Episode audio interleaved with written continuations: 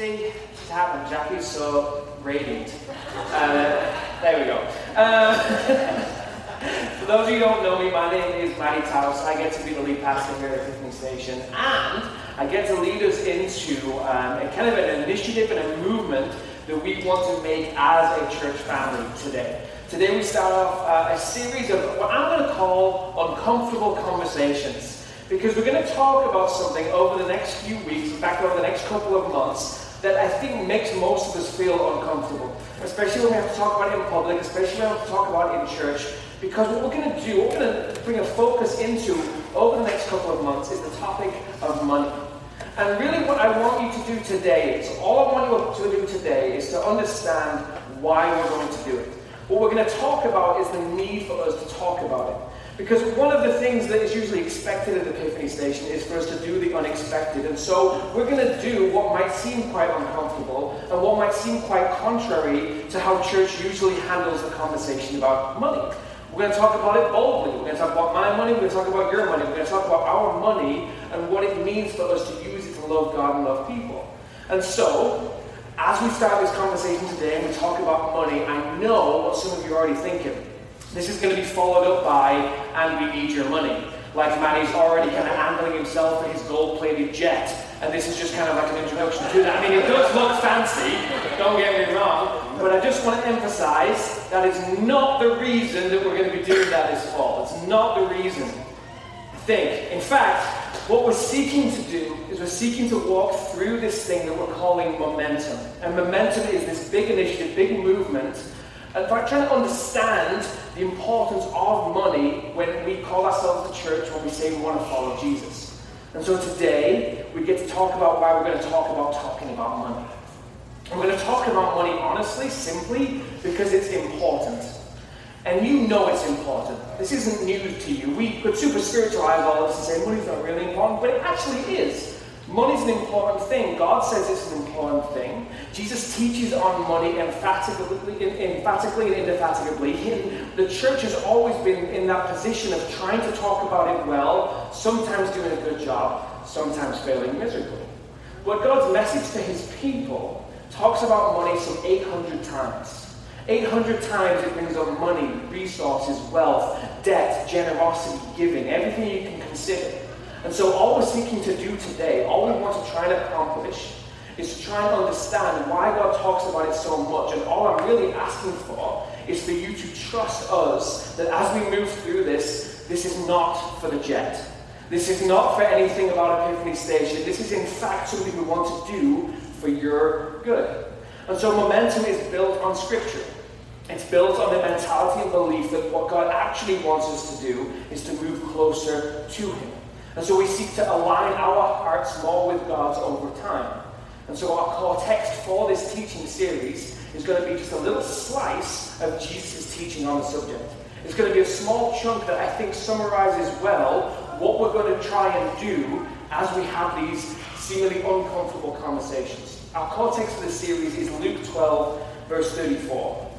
It says, Wherever your treasure is, there the desires of your heart will also be. Wherever your treasure is, there the desires of your heart will also be. One of the very quick mistakes that we can make when we talk about money in the church is we can think we're talking about money. When in fact, when we talk about money, as we talk about anything, when we open up God's Word together, is what we're talking about is connecting our hearts to God and our love for Him. Money is in fact not a money issue. Money is a spiritual issue. It's something that shows us what we really care for, what we love, and what we're excited about. It's about whether we're loving God and loving people with our money or not. And so through this series, all we seek to understand is how to make the most out of money toward the ends that God would have us do it. And so, let's start off by crushing a couple of lies that we feel like we might have heard, even portrayed and perpetrated by the church when it comes to money, some of the things that can get our backs up about this conversation. I know, it's how I feel. One of the first lies that we can take as a given when it comes to God and money is believing that money is actually God's love language. Like, if we're really tight with God, like we're doing what He tells us to do, then obviously He's going to pour money in our direction. We get this idea that if I just do what I'm told, that it's payday at the Jesus ATM. Now the problem with this belief, this very thinly veiled lie about money is, it's thin. It's thin and it's fragile because if you even scope out the Bible just quickly and briefly, you start to see that God is actually not so much about money as we might think. In fact, his love language centers around a lot more than just giving us wealth. It actually says, in fact, that in Proverbs, what is it, 28 6, you know what? It would be better to be poor and honest than to be dishonest and rich. Really saying that, you know, God actually would desire us to walk with Him and be closer to Him and be just in absolute destitution than be a wealthy person who is walking away. Now, as we put that kind of lie to death, that, you know, if we're doing it right, God will give you lots of money, it can actually lead us towards believing another big lie about God and money. And that is that people who have it, they must be dishonest. They must be evil, and they are probably ungodly people if they've got money, because the lie that we believe is that money is evil. And if money is evil and people have money, well, then do the math. They're obviously evil people. But again, this lie doesn't hold up to scriptures and holds what God tries to communicate. In fact, in 1 Timothy 6.10, it says, not that money's evil, but the love of money is the root of all kinds of evil. And some people, craving money, have wandered from the true faith and pierced themselves with many sorrows. Really, what God tries to communicate is it's not really about how much you have. You can be really wealthy and yes, be incredibly dishonest and crave money so much that it has shifted your heart from Him. You can also be really poor and crave so much money and crave it and need it that has turned you away from God. We can fail in any degree. What it's really about is where your heart is turned towards will tell you what is actually healthy or unhealthy about your view on money. Because it is not how much you have in the account or your back pocket. What really sours the relationship between us and God and money is if we crave money more than Him. If we feel like we need money more than we need Him to just be okay. And so, if money isn't God's love language, and money isn't evil, then what is it? As much as we might not entertain it, money is actually neutral. Money is amoral. It doesn't have a motive. Money is just a thing. One of the best ways I've heard it described is money is just like a brick. Money is like a brick because a brick is just a thing, and whoever owns that brick can use it to do whatever they want. Agreed. A brick can be used. You can use a brick and you can make one of those cool little skate ramps for your kids to go over and then they fall over and then you video it for and you make lots of money. You can use your brick for that. You could build a fire pit for people to go to gather around and warm themselves. You could use it to build a house or an orphanage or a hospital or a school. You could also use a brick to smash someone in the head. You could also use a brick to throw it through a window because in the end, a brick, it's just a brick. And money, it's just money. And so a cold-hearted, mean person will use their money how a cold-hearted, mean person will. For their own pleasure, for their own power, or even just to bring the downfall of another person. Whereas a warm-hearted, loving person will use money the same way they would try and use a brick. To love people, to care for them, to show that they're valuable. Money in itself is never going to be the thing, the reason that we use it a certain way. It'll be the heart. Money is powerful and it is important because it can accentuate where the heart is already turned. Money can allow us to do great good and unbelievable, unspeakable evil. Money can actually bring people closer together and cement relationships, and as you well know, it can tear them apart. Money can bring such freedom and life and joy to people, and money can bring seemingly insurmountable pain and slavery. It is all related to the heart direction that people are already steering in before the money comes in. And so, when we talk about money over the next couple of months, be it earning, providing, saving, investing, spending, giving, the big question will always be where is your heart inclined? Because if it's not in the right direction, more money won't do you more good. In fact, it will do you more harm. Because if your money is pointed away from God, more money will cycle you and spiral you and give you momentum further away from Him. But if it is pointed to Him, the desires of His heart to love God and love people, more money can actually lead you closer to Him. Because Jesus said, where your treasure is, there the desires of your heart will also be. And I will add where the desires of your heart are, that's where your money's going to go. And so the thing that's most important at the core of this is where do I want my heart to be? What do I want to move closer to or away from? Because I can tell you right now, anything God is going to do with you, with your money, his sole goal is to move your heart closer to his. Because he seems to believe, and I, I seem to believe him when he says, it would be better for me if I was poor and moving closer than rich and moving away. So we need to lose, we need to not lose sight of this, this genuine belief that we have that money can help us bring better change into our lives. And so we want to gain this momentum, but to do that, to shift, to change, to do something different, you know it's not going to happen on its own. Nothing good happens on its own. Good marriages don't happen by accident. Well raised children tend not to be a fluke. A good and healthy church takes a lot of investment and sacrifice from the people that make it so. And so a healthy financial situation is the same. All of it needs a plan. All of it needs management. And money needs management. Money needs management. When we talk about management in the church, management of anything, we have this word that we use. It basically means to take everything God has given and to use it the way that best glorifies Him.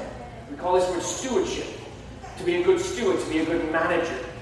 And one of the, uh, the books of the Bible known as Proverbs, the book of wisdom, probably the most wise book that has ever been written in the history of mankind, speaks plainly and boldly as to how, when we speak about money, it is necessary that we have this plan, that we have this management.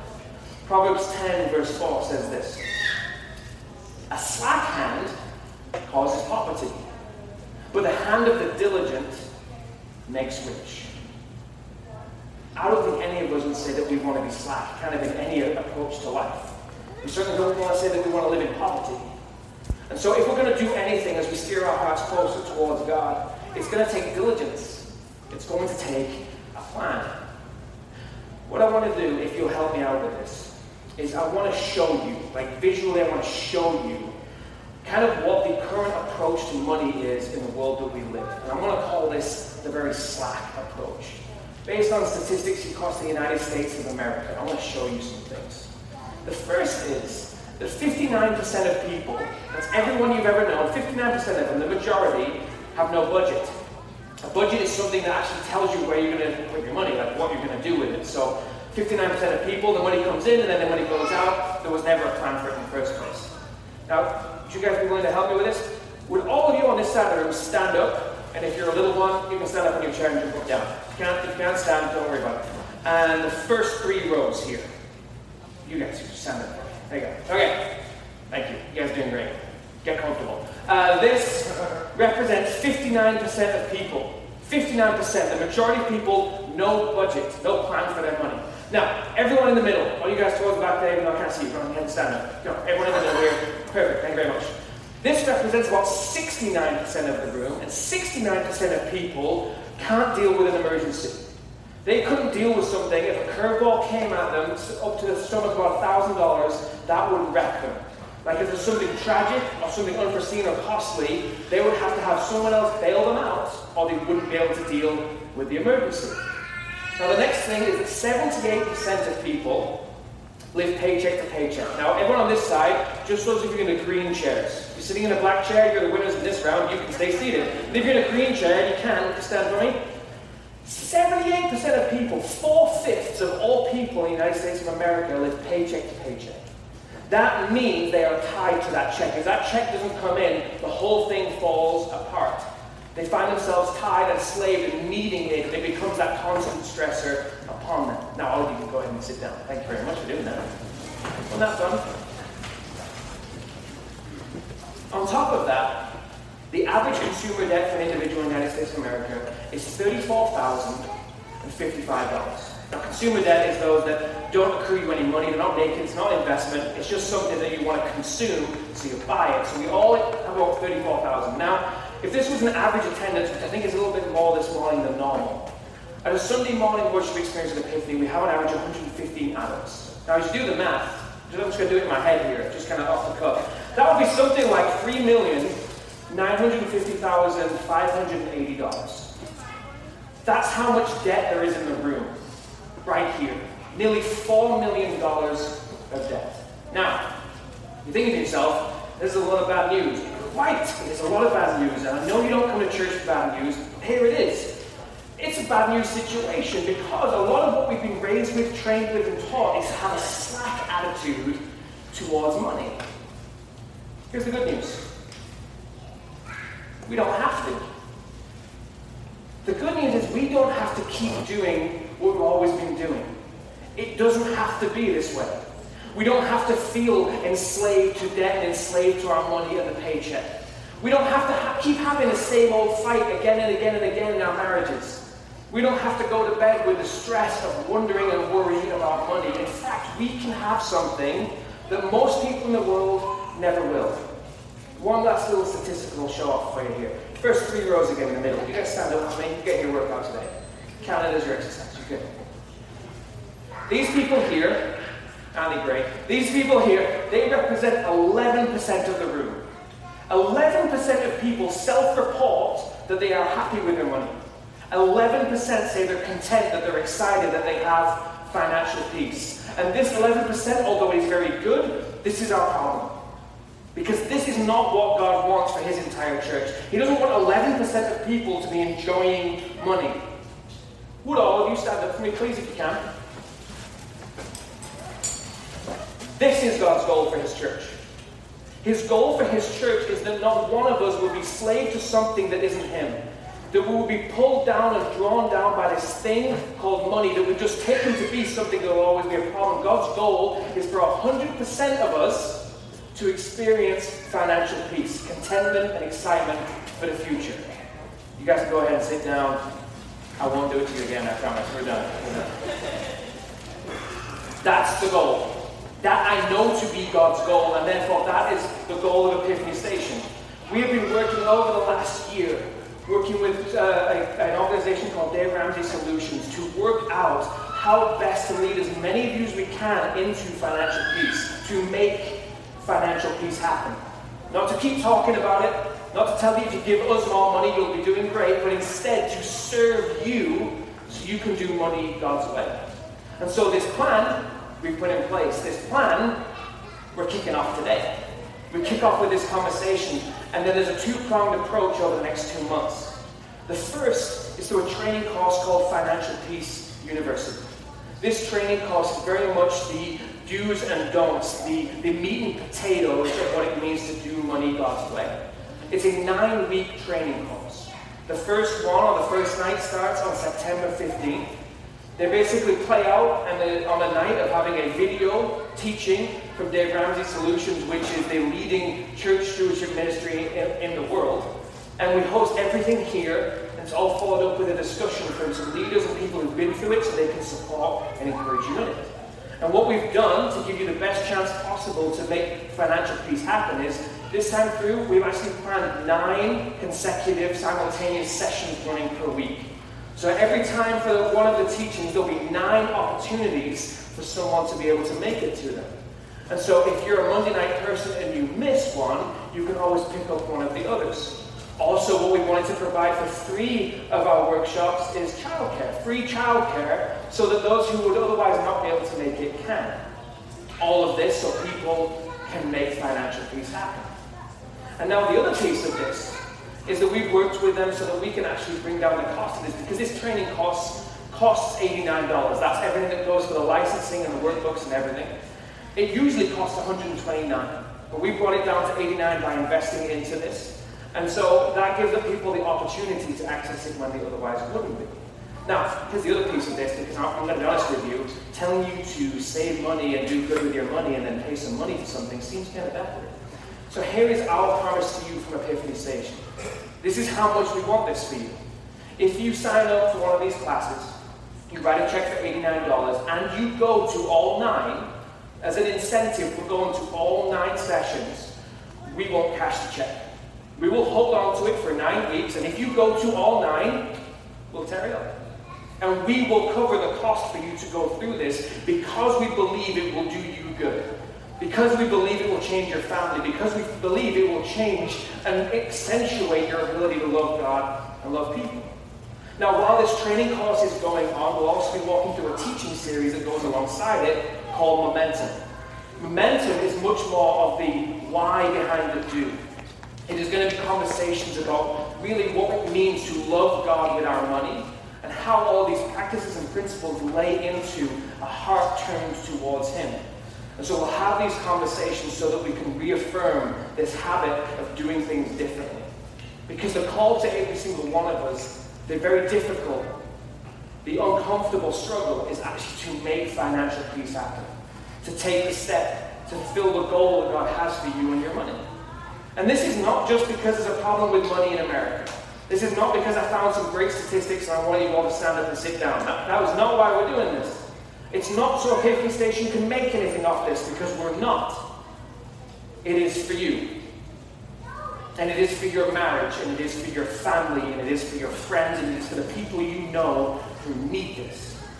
And so, if you know someone who needs this, or you know that you do, we want to make it as easy as possible for you to go through it.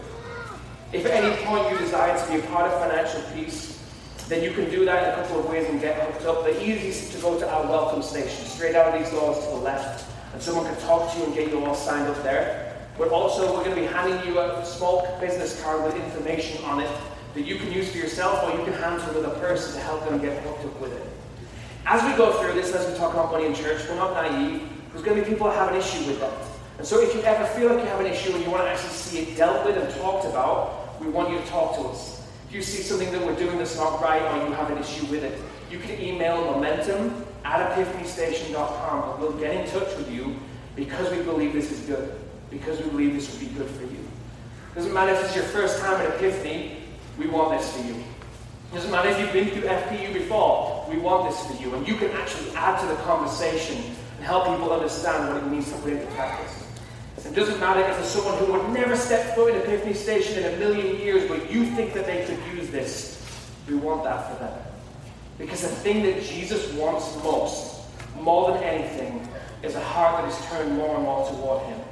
And He has already said that wherever your treasure is, there the desires of your heart will also be.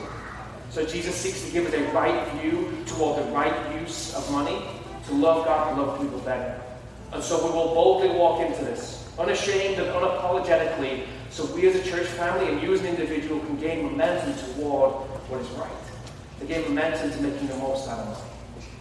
Now, as we wrap up this conversation here, we're going to have an opportunity to sing as the music team comes on And as we do talk about money kind of a lot of these next weeks, that can kind of bring some things up. And so, as always, we're going to have our prayer team down front because they're here to be able to pray with you for whatever's going on in your life or any steps in your spiritual journey that you might want to make or take.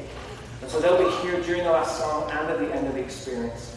But as we go through this momentum thing together, I hope that you truly understand that it is a desire to serve you where all this comes out of our heart to actually have a healthy church family that understands God and understands God. Let me pray for you guys. Father God, I thank you that you, you tell us everything. That you seek to help us understand everything. The, the big things, the little things, the, the spiritual things, the practical things, and how they all play a part in loving you. And so, God, I ask that you would help us um, kind of get off the defensive when it comes to money and, and culturally as we deal with money. That we would be willing just even to talk about it more. That even if this just brings the fruit of a couple talking about money more in themselves, that this would bring them closer to you because of it. And so, God, I ask today that we wouldn't be able to leave without feeling inclined towards understanding, asking the question of what can we be doing to show you and declare our love for you to the world. We ask you to give us this and drive us towards this. In Jesus' name. Amen.